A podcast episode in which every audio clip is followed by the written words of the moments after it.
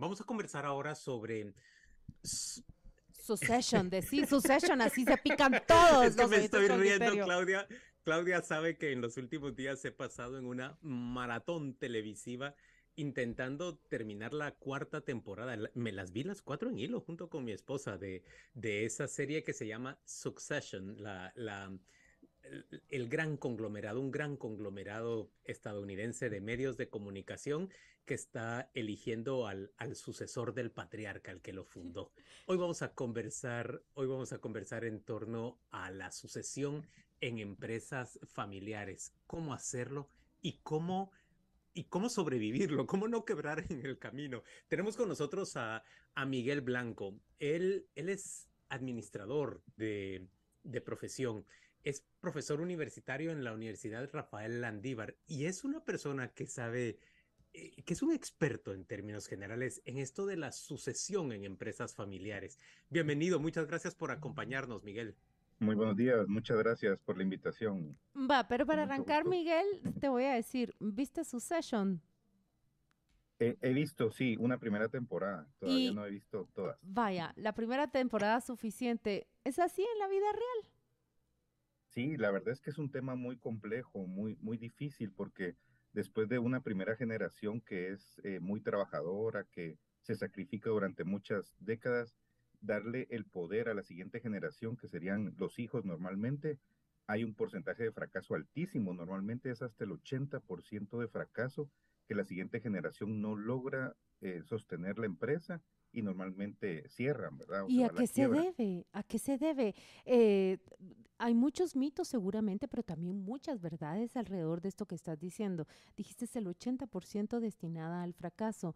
¿De qué se trata? De padres que fueron pobres y que fruto de su esfuerzo levantaron imperios, pero hijos que nacieron dentro de ese imperio y que pues, no les costó nada y por ende no, no, no van a saber conservarlo. Es eso, es una manera eh, eh, digamos, de simplificarlo eh, muy, ¿qué?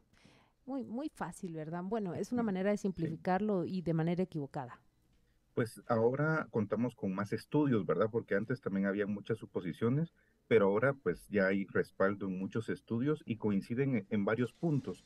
Tal vez entre los principales te puedo decir que sí es cierto, lo, lo, que tú dices es uno de los principales, que no hay un plan de sucesión, es decir, no está preparada la siguiente generación para poder asumir la administración, para tomar decisiones. Normalmente eso se contrarresta con un buen plan de sucesión, un buen protocolo.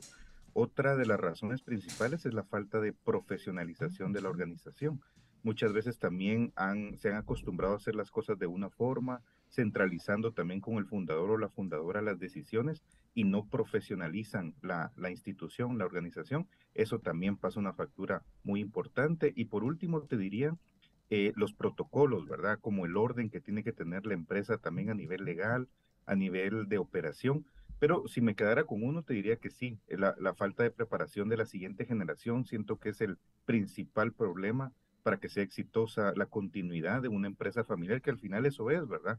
Eh, una de las metas principales que la empresa continúe en las siguientes generaciones. Si, el porcentaje de la segunda generación es altísimo, eh, el porcentaje de fracaso, te diría que es aún más alto el de la tercera generación, es decir, del 100% que abren empresas familiares, normalmente menos de un 30% logra alcanzar la tercera generación. Entonces, en ese tema es tal vez donde se concentra principalmente los problemas.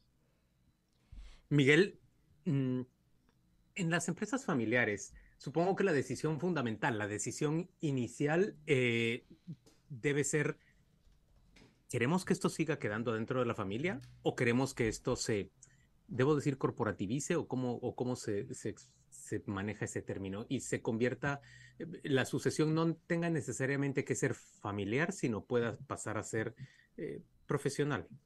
Correcto, sí. Esa es una opción que ahora se está manejando mucho, porque a veces los hijos eh, eh, se dedican a otra cosa, ¿verdad? Tuvimos una empresa hace poco donde una hija era odontóloga, otro hijo era arquitecto, entonces no les tenían sus propios negocios, no les interesaba meterse a la empresa, siguen siendo dueños de la empresa, pero contratan a un administrador externo, ¿verdad? Alguien preparado para poder dirigir y son exitosas las empresas. Es decir, que ahora se tiene esa opción. Antes era como que no podía dejarse el mando de la organización a alguien que no fuera de la familia. Pero se ha ido rompiendo ese Ah. paradigma, ¿verdad? Porque no es necesario, la familia no pierde la propiedad y puede tener, contratar a alguien eficiente que dirija la, la empresa. O sea que sí es posible y hay muchos casos exitosos, ¿verdad? Yo creo que ahora ya es una opción muy, muy utilizada, ¿verdad? Miguel, ¿y cuándo es el momento más adecuado para hacer la sucesión?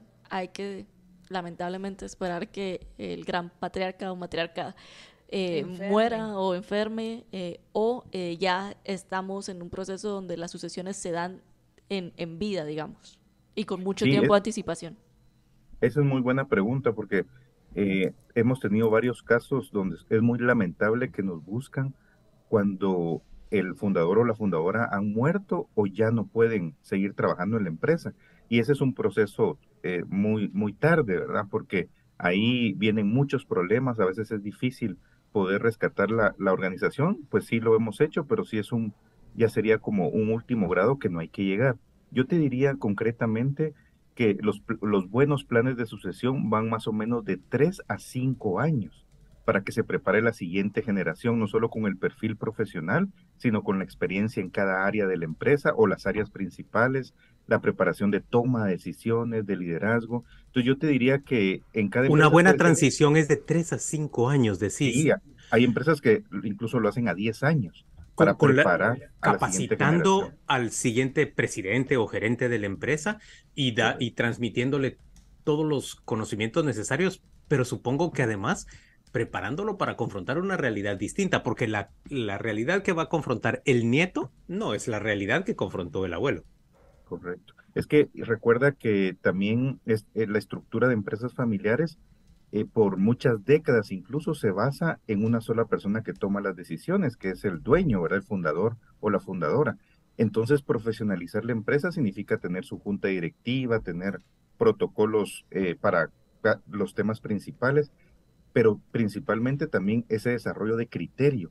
Entonces, en los hijos eh, tienen que, que pasar un, un buen tiempo para que puedan desarrollar ese criterio de buena toma de decisiones, aparte de la preparación profesional que te digo, que, que también es un requisito, ¿verdad? No, no es simplemente poder tener una, eh, una licenciatura, sino incluso se recomienda estudios especializados de la empresa, del tema principal de la empresa, todo esto para asegurar el éxito de la buena toma de decisiones de, de la de el hijo o la hija que va a dirigir la empresa, ¿verdad? Entonces, realmente es complejo, ¿verdad? Porque las decisiones ahora son más complejas que antes. Tal vez antes con menos competencia había menos presión para ser eficiente, pero ahora con la competencia tú sabes que en cuestión de meses puede cerrar una empresa que lleva 20 o 30 años. Miguel, y una de las grandes, hablando ya de Succession, que yo también eh, ya hice mi, mi, mi maratón y Tu ya, maratón. y ya logré terminarlo junto a mi esposo. Eh, ¿qué, ¿Qué es lo mejor para una empresa? ¿Alguien que lo va a, a llegar y va a darle una nueva visión, va a ampliar o diversificar la cartera de esa empresa? ¿O alguien que va estrictamente continuar los pasos del fundador o la fundadora? Hablando de las diferentes opciones que había en. Succession, ¿verdad? O sea, hay unos que querían darle la vuelta y otros que querían ser exactamente igual que su papá. ¿Qué es lo mejor o qué es lo más recomendable según los estudios? Pues mira, lo mejor es la adaptabilidad, es decir, el cambio. El cambio ahora es mucho más rápido. Te mencionaba lo de la competencia, ¿verdad? Que ahora es mucho más fuerte. Antes una empresa, por ejemplo, aquí en el entorno guatemalteco, podía tener poca competencia, pero ahora e- esta misma empresa puede estar compitiendo con otras que están al otro lado del mundo, ¿verdad? Por ejemplo, en China. Entonces el, el cliente puede comprarle también a, a otras empresas que no están en Guatemala. Entonces la competencia es muy fuerte, los cambios tecnológicos son muy fuertes. Yo te diría que sí hay que adaptarse, ¿verdad? Hay que, hay que tener un criterio también de, de que les decía antes, de, de poder desarrollar una buena toma de decisiones tomando en cuenta la experiencia del fundador o la fundadora, porque eso es importantísimo, ¿verdad? Ellos son los que han hecho exitoso el negocio, pero también hay que tomar en cuenta eh, el cambio. El cambio viene, ¿verdad? No, no, no es solo Mm. algo que uno puede esperar, sino, como dice la frase, ¿verdad? Es constante. Es Entonces, constante, lo único constante es el Sí. cambio. Ana Miguel, qué interesante eh, esta plática. La verdad es que yo tengo muchas preguntas más. Eh, solo las voy a enumerar porque ya, ya no hay tiempo, pero el hijo favorito, el hijo celoso, el hijo que se siente desplazado, es que estamos hablando de los temas administrativos, pero es que a la hora de una sucesión y de empresas Pero es que familiares... muchas veces el favorito no es el más apto. eh, también Sí. eh, ah, eh, iba, iba a decir que cuando hablamos de empresas familiares, eh, tú estás hablando de términos de corporación, de administración, pero también están todas las emociones y los vínculos eh, pues sentimentales que hay de padres hacia hijos y entre hermanos. Ya no nos da tiempo para seguir esa conversación, pero sí te, te lo quiero preguntar. eh, ¿Estas clases eh, son específicas y especializadas en los posgrados de la Universidad Rafael Andívar? ¿Qué es lo que, lo que enseñas y quiénes, quiénes forman tu clase? Correcto, con mucho gusto. Fíjate que para ese tema eh, especialmente se puede hacer un diagnóstico donde uno mide competencias por cada uno de los hijos en este caso y, se puede preparar como a los más aptos, también tomando en cuenta las fortalezas, ¿verdad? E- En, en nuestras clases de la Universidad Rafael Andívar hacemos un pequeño ejercicio para poder medir fortalezas, identificarlas y ahí uno también puede guiarse muy bien como para ver qué área es la especializada. No todos les gustan las ventas, no todos les gustan las finanzas, entonces cada perfil puede ser más ideal a cierto puesto, a cierto tema. Y esa nos ha servido mucho en las consultorías que hemos hecho, poder hacer ese diagnóstico para que lo- los mismos hijos, ¿verdad? puedan entender de buena forma dónde podrían ser más exitosos. ¿verdad? Miguel, y en la Landívar das este curso específicamente, ¿cómo planificar la sucesión?